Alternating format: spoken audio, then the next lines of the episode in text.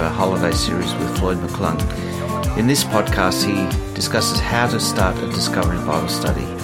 He unpacks the structure of the uh, Discovery Bible study with uh, the A B C, the Ask, the Bible, the Commit. He also unpacks some crucial concepts like how simplicity beats complexity. I love listening to Floyd. He's so conversational. His heart beats with passion and love.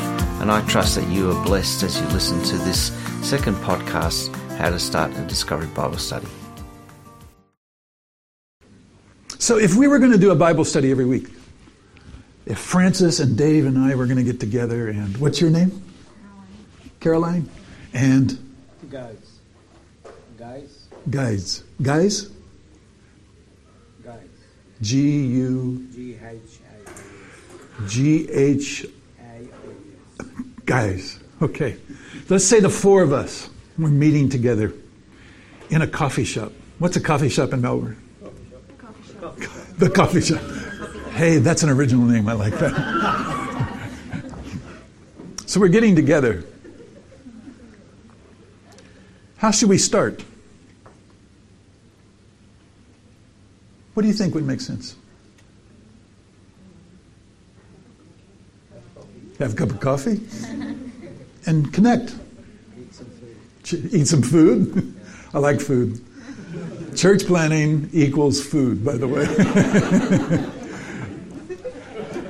It's just a great way to connect. We all like food and we like being together. So food, coffee, connect. So let's put a little more substance to it now besides good good chow and a good, good cup of coffee. What would we want to start with? Or what would we want to include pretty close to the beginning, given what we're learning from this story?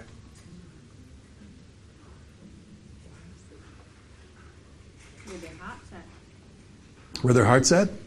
The gospel. Gospel. Get into their lives. Get into their lives. Word of God. What about the Word of God? Let's say we've been meeting every week, and this is our fourth week. It's not our first time. Are they obeying? Hey, who said that? Yes, Joyce. Is that right, Joyce? So, where do we find out what's what's the connection between this week and last week?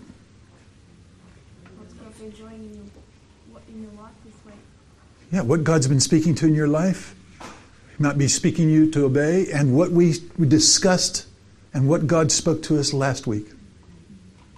So why keep going with more information and pass up the opportunity to be open and transparent with each other about the last thing God said to us? What we did, what we learned, what He spoke to us when we were together, and then what we're doing with it all through the week. Um, I'm doing what we call, and I'm going to explain this a little bit more, a Discovery Bible Study with some Malawian guys.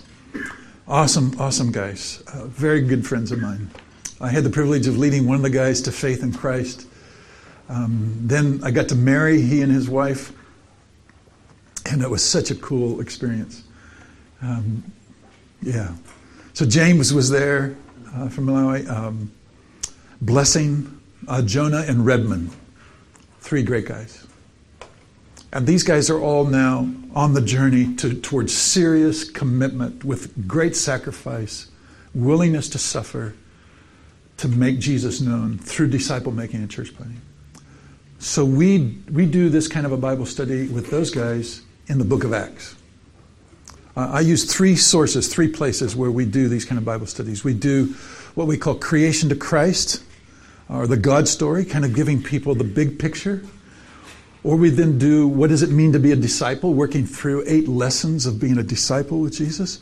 Sometimes we expand it up to as many as thirteen or fourteen, uh, like uh, in, a, in a book that I've written. But we take some basic elements of what it means to be a serious, committed follower of Jesus. And then thirdly, we look at what it means to be a leader, a church planter in the book of Acts. So three kind of sources to do this. This is a suggestion. So we're doing the book of Acts, uh, chapter eight. Uh, Stephen is a hero. He's baptizing people. And Philip, sorry, Philip, and he's gone to Samaria, and God uses him to reach an Ethiopian. So at the end, we each share the one thing God speaks to us They come back next week in chapter nine, and we start off our Bible study after just saying hi and connecting and spending a little time just with friendship. One of the guys said, okay, what, ab- what about last week? What did God say and how are we doing? One of the guys speaks up and he says, just like this, I did not obey God. I sinned this week. Now, what do you do with that? You know what we did? We celebrated his honesty. Because we all know that we've had weeks like that.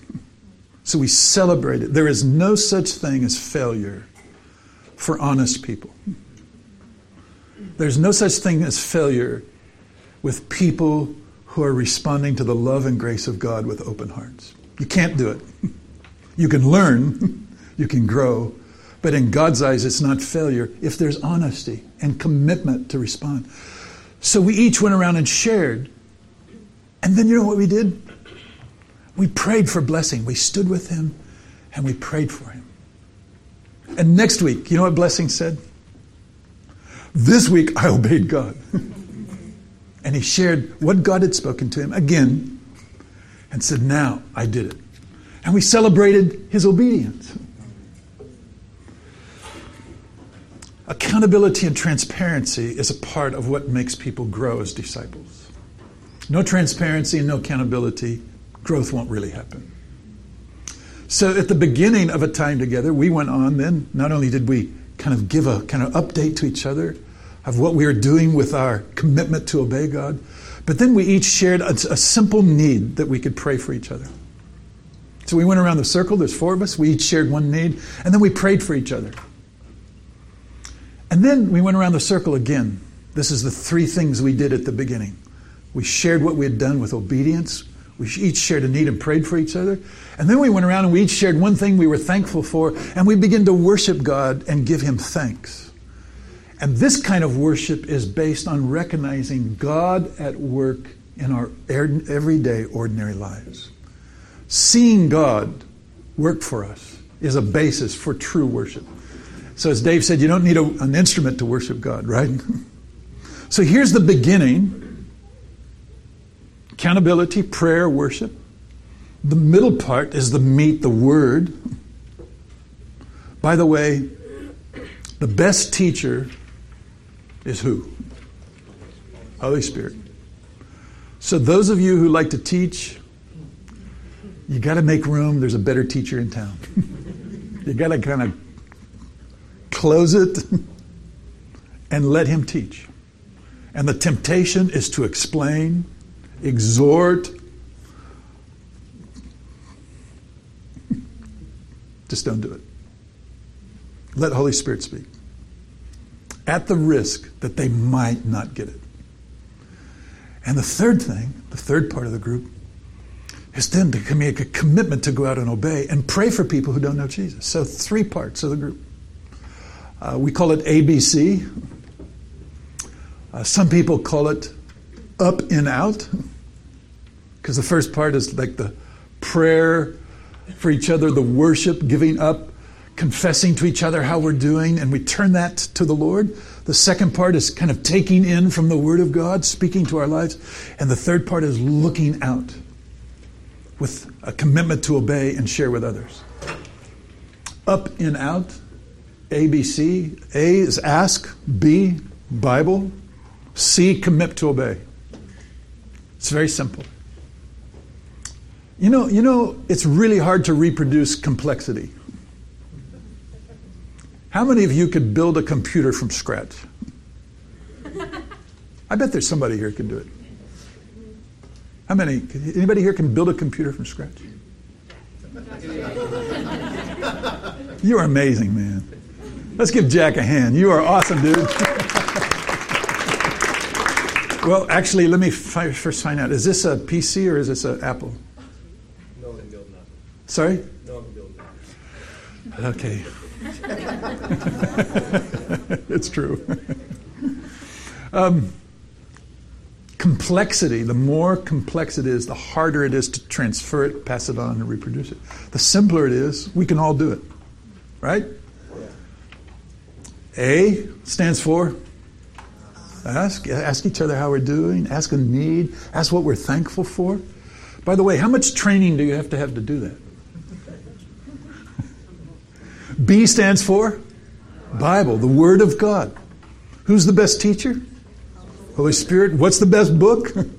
The Word of God. And by the way, what if you don't read? Preach it? Did you say, did you say if you can't read? What if you can't read? Yeah. Pitch it. Story. Story it. Story. Story it. So that's, I tried to kind of model that for you. Did you know that eighty percent of all the human population learns best through hearing, not reading? So eighty percent should be based on storing the Bible.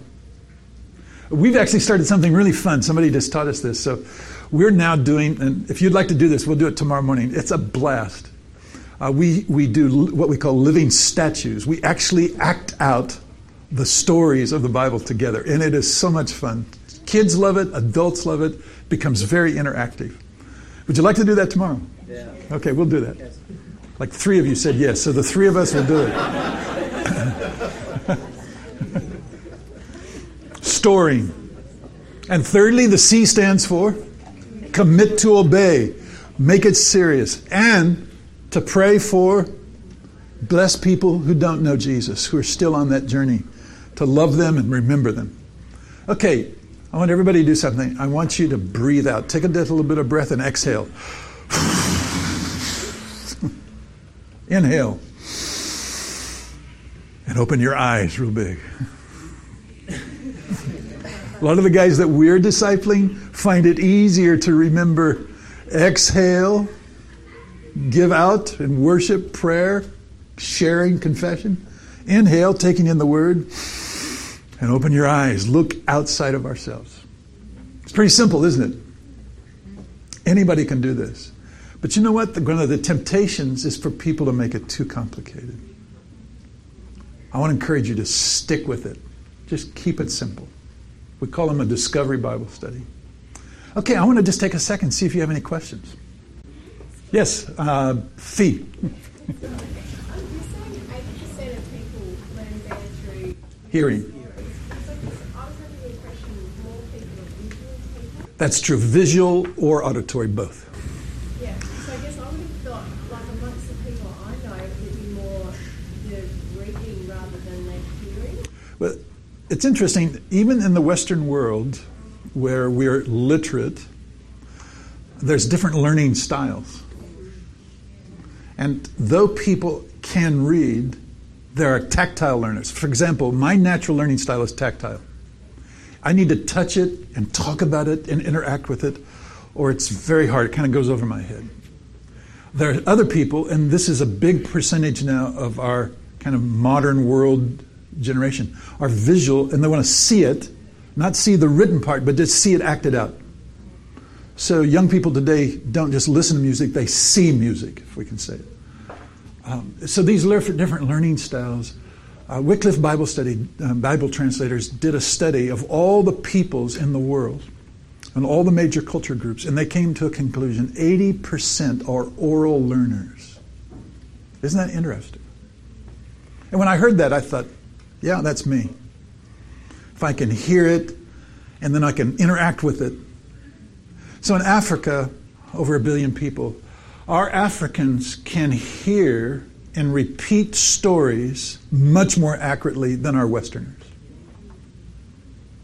You, I mean, an African can listen to a story, and they can, much longer stories, and they can repeat every part of it. We do whole chapters and turn them into stories. And I'm like, oh, Jesus, help me remember. And they're just like, pull it out. I don't know if that makes sense to you. Yeah, no, so it perhaps means for us Aussies, we maybe don't do the hearing as much, but we need to do the more visual. Visual. Yeah. Absolutely. I, I do this when I'm with young adults, when we do Discovery Bible Studies. I, and I don't give anybody advance warning. It's not like this has got to be all kind of professional. I'll just grab two or three, say, here's a passage, you're so-and-so, you're so-and-so in the story. You guys get a play or a drama. You've got three minutes to get it together.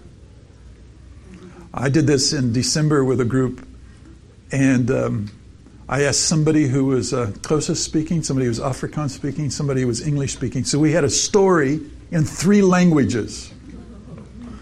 Because they were a little uncomfortable, the Xhosa speaking guy and the Afrikaans, when they wanted to stay in their own language. I said, great, just act your parts in your language. Do you think that hindered the group from learning? No, they loved it even more. They were laughing and interacting because here were people just being true to their story and they saw it visually in front of them. It's good. More questions?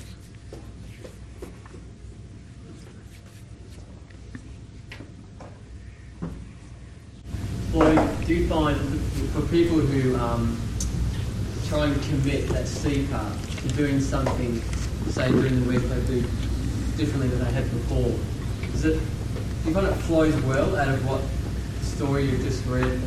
Um, do you open up to anything they want to do differently in the week? Does it have to be based on scripture? You talk about obedience there. How do you find, after doing it a few times, that that C part going with, especially those uh, right Christians? Do you find the C part works well with them, uh, especially committing to um, doing something based from obedience in the Word? Um, does that come naturally for these guys, or is it something you have to really...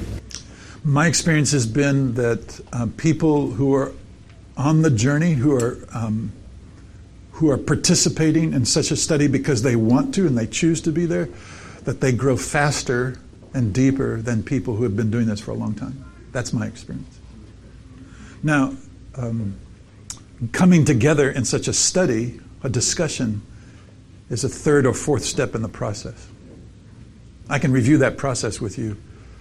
In fact, you, you're going to get a brochure tonight that outlines that process. You know, pray, uh, meet people, share Jesus with them, uh, start meeting with them on a regular basis, disciple them toward faith, gather them in, deci- in Discovery Bible Studies, and then reproduce it.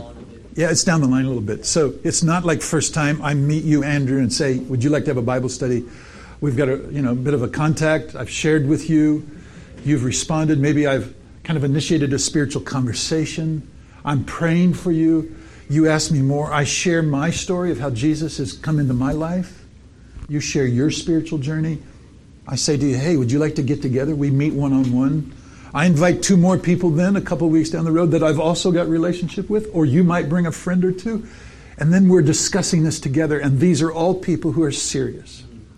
The ones who are not serious, then we give them horizontal promotions.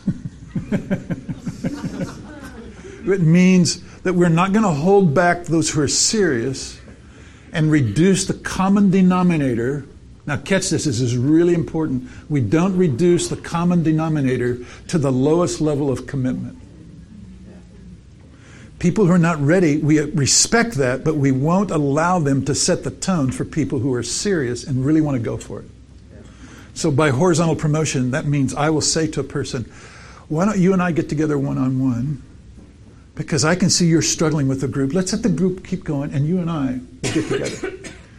And if they just need some more time and attention, we'll do that. But if they're not really showing seriousness, then I might slow it down to once a month. Because I'm not going to spend a lot of time with people who are not serious. Because I'm looking for good soil. Or who just are not ready. Maybe they're serious, but they're just way down, and they just, you know, if they want, if they really want help, I'll give it to them. But they set that pace, but they don't hold back the group. What if the whole group is like that? Sorry? What if the whole group is like that? They're all just, don't really care or care on a very small level.